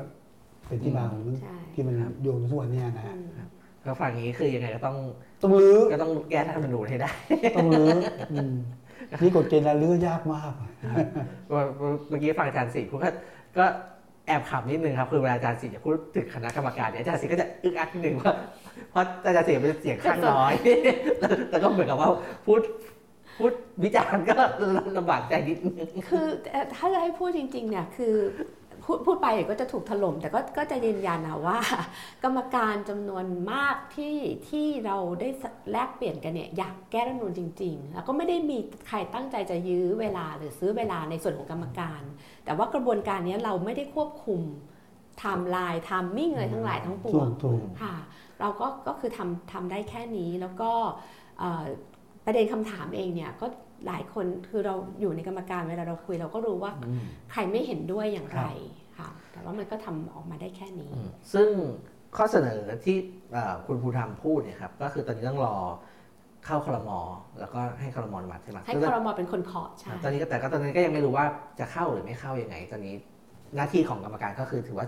จบไปแล้ว เข้าใจว่าเป็นแบบนั้นนะคะแล้ววันนี้พอเข้าใจว่าเข้าใจเป็นแบบนั้น เพราะว่าตอนหลังจากวันนั้นก็ไม่ได้มีการสื่อสารกันอีกอืมเพราะไม่ค่ะไม่มีการนัดประชุมอะไรกัน ไม่มีแล้วไม่มีคือโดยเราก็ก็คือมีกรรมการบางท่านที่ก็ยังอยากเห็นการทบทวนนะนะคะพูดครับง่ายๆแต่ก็ยังไม่มีการสื่อสารกันอีก แล้วพอมีประเด็นเรื่องอาจารย์ชูศักดิ์ ขึ้นมาเนี่ยรองพื่อไทยมันก็เป็นคู่ขนานกันไปอืมเพราะว่าเพื่อไทยทีเนี้ยก็อยู่ที่ว่าเพื่อไทยจะเลือกอะไรอืมนะคะแล้วจริง ๆ แล้วก้าวไกลก็สามารถเสนอได้นะคือจริงถ้าพูดจริงๆอะสิ่งที่รู้สึกเสียดายมากที่สุดคือหลังจากเอ่อกรรมการประชุมครั้งสุดท้ายเสร็จแล้วเนี่ยมันเงียบไปหมดเลยครับมันควรจะมีบรรยากาศของรัฐธรรมนูญแล้วที่สำคัญไม่ว่าจะเคาะหน้าไหนนะคะ ประชาชนจำนวนมากยังไม่รู้ว่า แก้แล้วจะได้อะไร คือตรงเนี้ยเป็นประเด็นที่สังคมจะต้องมาคุยกันว่า ก่อนที่จะทำประชามติไม่ว่าจะสองครั้งหรือสามครั้งเนี่ยเราจะเห็นอะไรรัฐธรรมนูญสภาจะเป็นแบบไหนอำนาจตรวจสอบถวงดุลเป็นยังไงวุฒิสภามีไหมมีหรือมีสภาเดียวนายกมาจากการเลือกตั้งหรือเปล่า อะไรเหล่านี้คือสิ่งที่จะต้องมาคุยกันครับให้มันเกิดบรรยากาศให้คนรู้สึกตื่นตัวอยากจะก็ไปทำประอันชานี้อันมนี้ติเป็นบรรยากาศของคนที่อยากเห็นการเปลี่ยนแปลงแก้รัฐธรรมนูญค่ะแต่ว่าด้วยความเป็นจริงผมเชื่อมั่นนะว่า ผมไม่ค่อยมั่นใจว่า รัฐอยากเห็นการเปลี่ยนแปลงการแก้รัฐธรรมนูญจริงหรือเปล่าไงรัฐนี่คือคนรัฐนี่คือใครรัฐคือรัฐบาลอ่าฮะอ่าผมแกนนำได้ผมคิดผมเชื่อจริงๆนะอืมงั้นบรรยากาศอย่างนี้จะไม่เกิดขึ้นหรอกนะฮะผมผมเชื่อว่าอยากแก้แต่ว่าแต่ก็เอ่อถ้าจะแซวคือว่าก็วันที่คุณภูมิธรรมแถลงข่าววันคริสต์มาสอย่างเงี้ยครับแถลงข่าวเสร็จคือแบบว่า คือคนมันก็เตรียมหยุดไปไปเที่ยวแล้วเลยใช่ไหมครับ แต่ว่าผมคิดว่าตั้สิ่งงใจใช่ไหมตั้งใจ ผมคิดว่าตั้งใจแต่แต่ผมเชื่อว่าสิ่งที่อาจารย์สี่อยากเห็นให้ ให้คนถกเถียงกันเนี่ยเมื่อเอ่อกระบวนการมันเปิดหรือมันเริ่มต้นขึ้นเมื่อไหร่ผมว่ายังไงสังคมก็จะกลับมาคุยกันอืมเรื่องเรื่องนี้แหละแต่ว่า แต่ก็เสียดายแบบว่า คือจริงๆมันควรจะคุยกันตั้งแต่แบบตั้งแต่ต้นเหมือนกันเพื่อให้เอ่ออย่างน้อยกระบวนการมันชอบทำมากที่สุดนะครับคือถ้าชอบ momentum ถ้าถ้าถ้ามันมีส่วนร่วมถกเถียงกันครับได้โหวตแต่ว่าเอ่อ จริงๆทางของที่เพื่อไทยเสนอเนี่ยผมว่าก็ก็ดีอย่างนั้นก็ลดข้อขัดแย้งเรื่องใช่เรื่องประชามติไป คือก็ไม่ต้องมาเถียงกันอีกเรื่องเรื่องหมวดหนึ่งหมวดสองก็คือจะแก้หรือไม่แก้ก็แก้ไม่แก้แล้วก็ แล้วก็ไปแก้256เลยครับค่ะ แล้วก็ช่องนี้ก็อย่างที่อาจารย์ศรีบอกว่ามันก็เปิดโอกาสให้ทั้งภาคประชาชนแล้วก็อย่างก้าวไกลเองเนี่ยก็ก็เสนออะไรคล้ายๆใช้วิธีการเดียวกันเนี่ยเข้าเข้าไปด้วยแล้วก็ก็ไปสู้กันต่อเกมข้างหน้า ก็ลดความขัดแย้งเรื่องประชามติไปครับก็เหมือนกับก็คง น่าจะออกหน้านี้ถ้าถ้าเดาๆกันใช่ถ้าให้เราพอพอเห็นพอพอเห็นประเด็นคุณชูศักดิ์ออกมาเนี่ยก็คิดว่าออกหน้านี้แหละ แล้วอันเนี้ยก็น่าจะเป็นสิ่งที่เดี๋ยวคอรมอก็น่าจะเคาะตามนี้ครับอืมเมื่อพร้อมเมื่อคอรคือมอแต่พร้ว่าอพร้อมมหรือไม่พร้อมผมผมเป็นคนที่เชื่อมั่นประชาชนนะว่าค่ะอย่างน้อยเนี่ย อาจารย์จะได้ถกไม่ได้ถกบ้างที่คิดแต่ว่าพอถึงหมวดหมวดนี้เนี่ยเดี๋ยวผมเดี๋ยวว่าประชาว่าชนสื่ก็อประตื่นชาชตันวเองนักวิชาการก็ต้องตื่นตัว แล้วต้องทำให้รัฐรู้ว่าเฮ้ยเราสนใจนะใช่งั้นคุณต้องเปิดเวทีการแลกเปลี่ยนคุณต้องเปิดตรงนี้ขึ้นมาอืม คือเราต้องกำหนดด้วยอะค่ะแล้วถึงช่วงนั้นอาจารย์ต้องรักษาคอให้ดีๆเพราะว่าอาจารย์นี่ทำงานชุกมากแต่แต่ขอจะพูดประเด็นนี้ว่าคือเวลาที่เรามองในกรณีของเพื่อไทยอะคือกลับมองว่าถ้าเพื่อไทยไม่จริงจังและไม่จริงใจที่จะแก้เนี่ย อันนี้จะเป็นต้นทุนทางการเมืองที่สูงนะ คือนอกจากเรื่องดิจิทัลวอลเล็ตซึ่งยังยังไม่ค่อยก้าวหน้านะคะ Landbridge แลนบริดจ์ซึ่งยังมีข้อถกเถียง แล้วถ้าจะมาติดกับดักรัฐธรรมนูญที่สัญญาเอาไว้แล้วอยู่ในเอ่อนโยบายของรัฐด้วยเนี่ย อันนี้จะเป็นสามเด้งนะ ดังนั้นถึงมองว่าอย่างไรก็ตามมันจะต้องมีจังหวะที่เอ่อต้องเปิดเปิดขึ้นมาแล้วก็ครับโมเมนตัมของประชาชนจะต้องเข้ามามีส่วนร่วมครับก็ทั้งหมดก็คือเรื่องในอีกสักประมาณแบบหกเดือนข้างหน้านะครับครับแล้วคือแบบว่าคือทับทับนิ้ว อาทิตย์อาทิตย์หน้าก็มาลุ้นกันก่อนว่าครับก้าวไกลจะเป็นยังไง จะเป็นแบบที่อาจารย์ศิษย์กับพี่วิสุทธิ์เนี่ยวิเคราะห์อืมไหวไหมนะครับแต่ว่ามันเป็นไงที่ชัดเจนนะคือว่า คือผมคิดว่ารัฐบาลวางว่า มาเพื่อแก้ปัญหาเศรษฐกิจอืมมาเพื่อสร้างความเจริญเติบโตทางเศรษฐกิจอะไรเงี้ยนะแต่ว่าอย่างที่อาจารย์ศรีพูดอะนับเป็นที่ต่อไปการเมืองที่ไม่พูดถึงรัฐธรรมนูญไม่พูดถึงประชาธิปไตย ไม่พูดถึงเรื่องเนี้ยไม่ได้ ไม่ได้ ไม่ได้ไม่จะได้บอกว่าให้ปากใช่อินปากเพราะไม่ได้ละไม่ได้นะแล้วก็ก็สุดท้ายอะเชื่อว่าก่อนเลือกตั้งครั้งหน้าสมมติอยู่เป็นครบเทอมครับเราจะมีรัฐธรรมนูญฉบับใหม่ อย่างเช่น รัฐธรรมนูญ2569อืมหรือถ้าสองร้อยห้าร้อยเจ็ดสิบไหมครับ ถ้า 70 มันจะไม่ทัน เพราะว่ามันต้องใช้อีก ต้องต้องหมดต้องต้องใช้อีกประมาณอย่างน้อย 6 เดือนทำพรบประกอบอืมดังนั้นมันต้องเป็นรัฐธรรมนูญ69 ก่อน ถ้า 70 เนี่ยเลือกตั้งครั้งหน้ามันยังไม่มียังพไม่รได้ใช้บประกอบใช่ไหมจะไม่ได้ใช้ แค่เสียดายเฉยวันอุตสาห์มีสี่ศูนย์ใช่ มันลงท้ายด้วยศูนย์คิดเหมือนกันเลย60แล้วก็เจ็ดศูนใช่ย์แต่มีเร็วดีนะมีเดียวเลยหวังว่า ครับผมค่ะก็รอลุ้นกันนะครับ แล้วครัถ้าบเป็นยังไงเราก็คงได้กลับมาคุยกันอีกนะครับคุณได้อะไรรู้กันต่อ ได้ครับผม ก็วันนี้ก็ลาไปก่อนครับ สวัสดีครับ สวัสดีครับอ่าสวัสดีค่ะครับ